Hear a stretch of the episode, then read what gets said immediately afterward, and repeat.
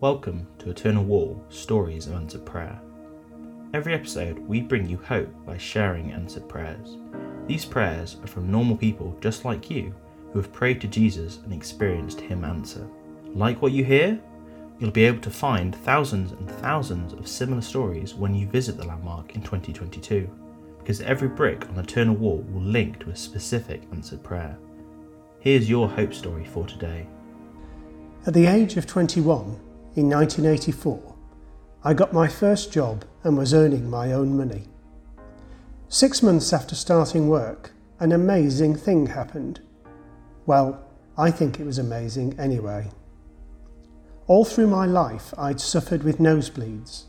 My earliest childhood memory, from when I was about six, was waking up with a nosebleed. My nose bled all day, and when I went to sleep, it was still bleeding onto my pillow. As I grew up, my nose would bleed so easily, I might just sniff and it would start. And once started, it would take about half an hour for the bleeding to stop.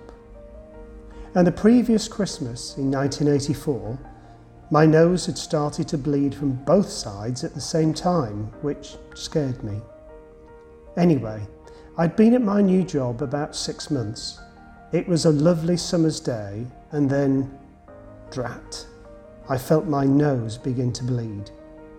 I quickly went to the toilets and started squeezing damp tissues against my nose to stop the blood. I suddenly felt scared. I don't know why, I just called out, Father! And the bleeding stopped. I could hardly believe it. I waited and I waited. No blood. Wow.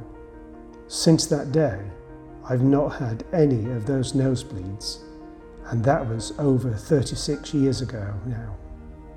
Find out more about this incredible project by searching Eternal Wall UK on social media. We'd love you to be part of our Hope movement too. Join us to make hope visible by sharing your own answer prayer at eternalwall.org.uk forward slash testimony.